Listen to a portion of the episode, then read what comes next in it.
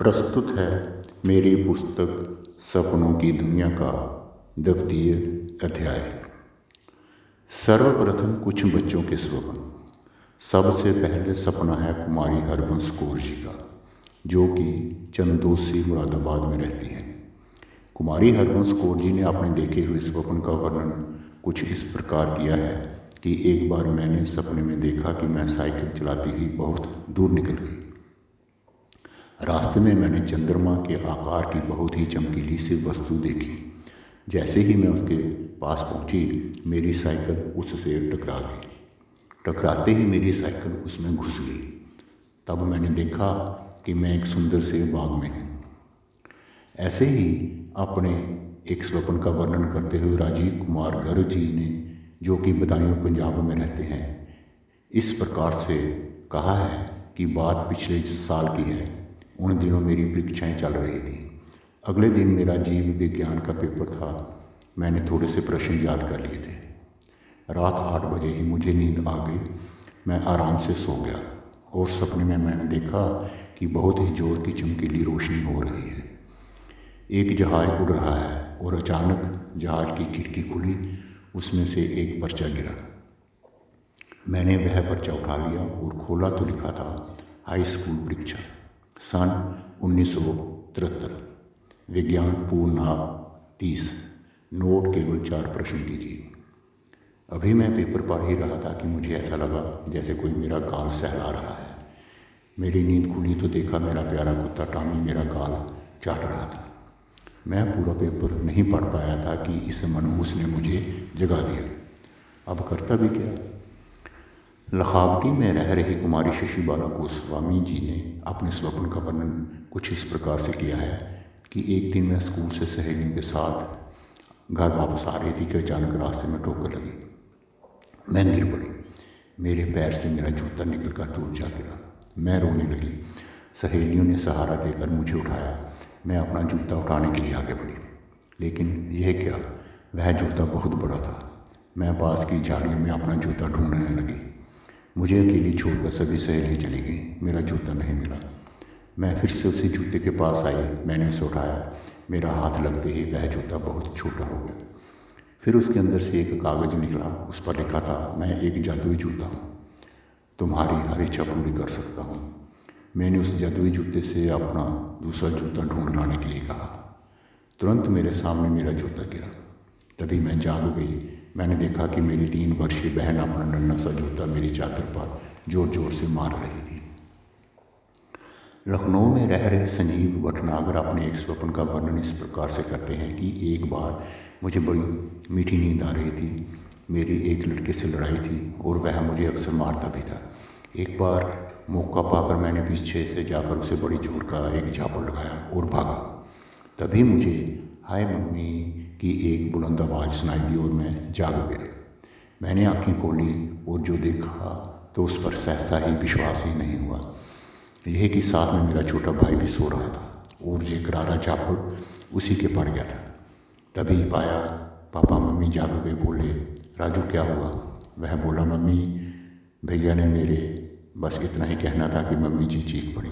दिन में तो लड़ते ही हो, रात में भी चैन नहीं है।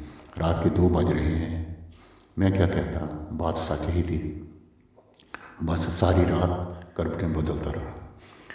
अपने एक स्वप्न में बिस्तापुर जमशेदपुर निवासी विनित दत्त जी बतलाते हैं कि मम्मी आश्चर्य से उस आकाश की ओर निहार रही थी। मैं बोली, इतना अंधेरा गिर आया, अभी आकाश में एक तारा भी नहीं चमका। मैं मम्मी की बात पर मुस्कुराता हुआ उठता हूँ। अभी दिख जाते हैं। मैं कमरे में घुसकर दीवार पर लगे असंख्य स्विच ऑन करने लगा। ध्रुव तारा सप्तऋषि मंडल मंगल शनि गुरु में स्विच पर स्विच ऑन करता रहता हूँ। मम्मी मेरी ओर देखकर मुस्कुराती है। स्विच ऑन करते करते मेरी उंगली दुखने लगती है, शरीर खड़े खड़े थकने लगता है, किंतु स्विचों का अंत नहीं होता। यह हमने यहाँ पर छोटे बच्चों के कुछ एक स्वप्न संकलित किए हैं। बच्चों द्वारा देखे गए स्वप्नों का वर्णन आमतौर से ज्यों का त्यों ही होता है। उनमें राख छुपाव का अंश बहुत कम होता है। फिर भी हमने यहाँ पर कुछ एक सम्मानित व्यक्तियों से भी उनके कुछ स्वप्न लेकर संकलित किए हैं, जो कि पूर्णतः सत्य हैं एवं उनकी सत्यता हेतु उन्होंने शपथ पूर्वक स्वीकृति भी दी है। एक स्वप्न में श्री चक्रवर्ती राजगोपाल आचार्य बताते हैं कि मैं क्लब से लौट रहा था तो मेरी नज़र उस पिपल के दैत्याकार कटे हुए वृक्ष पर पड़ी। मैं उसकी टहनी पर बैठ गया। मुझे बांसुरी की सुरीली आवाज़ सुनाई दी। लगा कि वृक्ष की आत्मा शोक गीत गा रही है। मैं रोमांचित हो उठा। मुझे नहीं मालूम कि कब मैं घर पहुँचा। उस रात को मुझे एक बड़ा अजीब सपना आया। तुम मुझे नहीं देख सकते, पर मैं यही हूँ। क्या तुम मेरा कहा सुन रहे हो? वृक्ष ने आह भरते हुए कहा। वृक्ष बोला, मैं कहता हूँ कि तुम मेरी पैरवी करो। मेरा मित्र डॉक्टर कुछ नहीं कर सकता, क्योंकि वह सरकारी मुलाजिम है, तुम वकील हो। मैं क्या कर सकता हूँ? जज इस मामले को स्वीकार नहीं करेगा। मूर्ख एक जज ऐसा भी है जो मामले में दिलचस्पी लेगा। क्या तुम मेरे नास्तिक हो? वृक्ष ने कहा, ठीक है, मैं इसके बारे में अखबारों में लिखूँगा। मैंने जवाब दिया। अवश्य लिखना। मैं कभी एक छोटा सा पौधा था। वृक्ष बनने में सालों लगे। वृक्ष बना तो भाग्य चमका। पीपल का वृक्ष। पर आज मेरी हत्या कर दी गई है। निर्मम हत्या। क्या तुम मुझे भुला दोगे? वृक्ष ने अपनी कहानी सुनाई। सहसा सपना टूट गया। मैं बिस्तर पर उठ बैठा। तत्काल दृढ़ निश्चय किया कि जोरदार पत्र अखबारों में लिखूँगा कि वृक्ष काटना एक अपराध है, सरासर भूल। है अगला सबक स्वप्न हमने गौरव शर्मा जी का लिया हुआ है। उस समय मेरी आयु करीब 18 वर्ष की रही होगी। मेरा एक लड़की से बहुत ही घनिष्ठ प्रेम था। बचपन से ही हम साथ साथ खेलते आए थे, साथ ही पढ़े थे, युवा हुए थे, एवं अपने भावी जीवन के प्रति तरह तरह के स्वप्न संजोए थे। किंतु भगवान को हमारा यह अथा पवित्र व अटूट प्रेम किसी कारण रास न आया। किन्हीं कारणों से हम दोनों के परिवारों के मध्य गहरी खाइयाँ पड़ गई। ऐसा लगने लगा कि यदि कभी उसके माता पिता से मुलाकात हो गई तो मेरी अच्छी खासी पूजा हो जाएगी। फिर करूँ भी तो क्या करूँ? समृद्धि से मैं बहुत ही गहरी एवं निस्वार्थ मोहब्बत करता था। हर समय केवल उसी के विचारों में खोया रहता था। सुबह शाम, दिन रात, हर पल। उन्हीं दिनों की बात है कि एक रात जब मैं सोया हुआ था तो स्वप्न में मैं उसके घर चला गया। वहाँ मुझे मेरी प्रेमिका भी मिली, उसके माता पिता भी। उन सब का मेरे साथ किया जा रहा व्यवहार, स्नेहमय व अकल्पनीय था। ऐसे व्यवहार को पाकर मैं विभोर हो गया। सुबह उठा तो इस स्वप्न की याद तब भी ज्यों की त्यों ताज़ा ही थी। कई दिन तक और भी ताज़ा रही। आखिर मैं स्मृति से प्रेम जो करता था मेरे हृदय में भावनाएँ उत्तेजित हो रही थी, मन में तर्क समाती जा रही थी। दिल चाह रहा था कि जैसे भी हो, किसी न किसी प्रकार मेरी उससे मुलाकात होनी ही चाहिए, किंतु मन में एक प्रकार का भय था। भय सा समाया हुआ था कि मिलने पर कहीं स्मृति के माता पिता मेरा अपमान न कर दें। फिर भी ऐसी अवस्था में एक दिन किसी न किसी प्रकार मैं उनके घर जा पहुँचा। आप हैरान होंगे यह जानकर कि यह तो ठीक वैसा का वैसा ही था, जैसा कि मैं पिछली रात को स्वप्न में देख चुका था। हालाँकि मैंने उनका घर आज तक नहीं देखा था। वहाँ स्मृति भी मुझे मिली। उस समय वह नीले रंग की पेशाब पहनी हुई थी। तो भी मेरे वहाँ पहुँचते ही वह तुरंत गुलाबी रंग का सूट पहन आई थी। ठीक वैसा ही, जैसा कि मैंने स्वप्न में देखा था। हालाँकि मैंने इससे पहले कभी उसे इस पोशाक में नहीं देखा था। सभी कुछ पहले हो चुका था। मुझे स्वप्न में घर का स्वरूप घर के सदस्यों की पोशाक इत्यादि।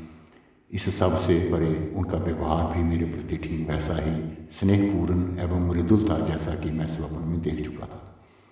यथार्थ में जबकि उनका ऐसा व्यवहार मेरी कल्पना से भी बाहर था। और यह स्वप्न है डॉक्टर जमुना प्रसाद जल्लेश का।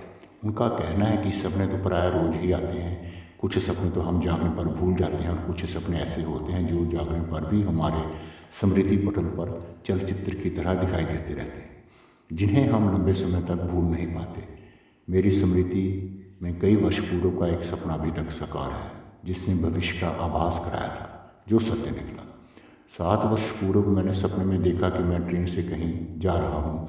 एक स्टेशन पर जब गाड़ी रुकी तो मैं स्टेशन पर उतर गया। यह जानने के लिए कि यह कौन सा स्टेशन है। जैसे ही मैं प्लेटफार्म पर आगे बढ़ा कि एक कंपार्टमेंट के दरवाजे पर बहुत भीड़ देखी। उत्सुकतावश में आगे बढ़ा तो देखा कि कुछ लोग कंपार्टमेंट के भीतर से एक नौजवान का शव बाहर ला रहे थे। मैंने पूछा तो मालूम हुआ कि हृदय गति बंद हो गई है। मैं गाड़ी रवाना होते पर पुनः गाड़ी में बैठ गया। फिर नींद खुल गई। जागने पर मैं सपने की घटना पर विचार करता। है सुबह मेरे एक रिश्तेदार ने बताया कि मेरे बहन भाई जो एक दिन पूर्व मेडिकल कॉलेज जबलपुर जा रहे थे, रास्ते में ही हृदय गति बंद होने से उनकी मृत्यु हो गई।